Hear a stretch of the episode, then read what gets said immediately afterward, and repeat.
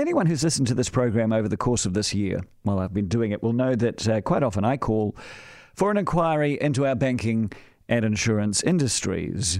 And we've had a number of shows, uh, you and I, where we've looked at what consumers have been presented with, uh, what they have been denied, what they felt like they've been pressured into.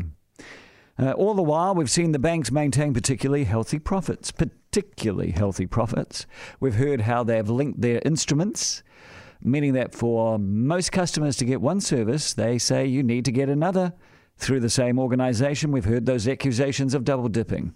We've heard allegations of bank and insurance office, uh, officers being under pressure to upsell, even if it's not in the customer's interest. On top of it all was the shock I heard from callers when I just quietly told them that the bulk of the industry is self regulating and that the insurance ombudsman, as an example, is funded by the insurance industry.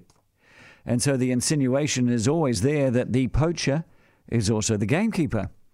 Now, the backdrop to all these stories has been the Royal Commission of Inquiry into the bank and insurance companies in Australia.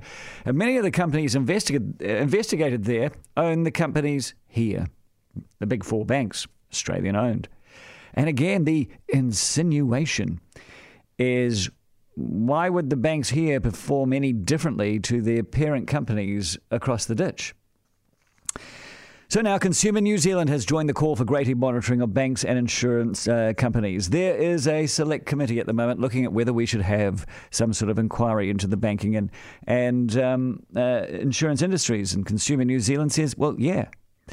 Yesterday, Consumer New Zealand Chief Executive Sue Chetwin told this Finance and Expenditure Select Committee uh, looking into the need for the inquiry that while the New Zealand financial institutions continue to maintain the Aussie problems are not here, that is exactly what the Australian bank said before their inquiry, which in the end uncovered bribery and fraud.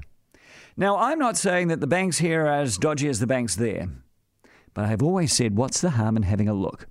I have plenty of correspondence from people in the industry suggesting that the amount of self regulation in the finance industry here is a worry.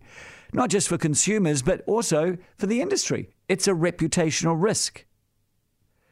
Speaking of reputational risk, Chris Hipkins fails to turn up in the House yesterday with the emails from the Prime Minister to Derek Handley that the Speaker of the House called for. Not turning up at all is actually a worse look than turning up with some emails.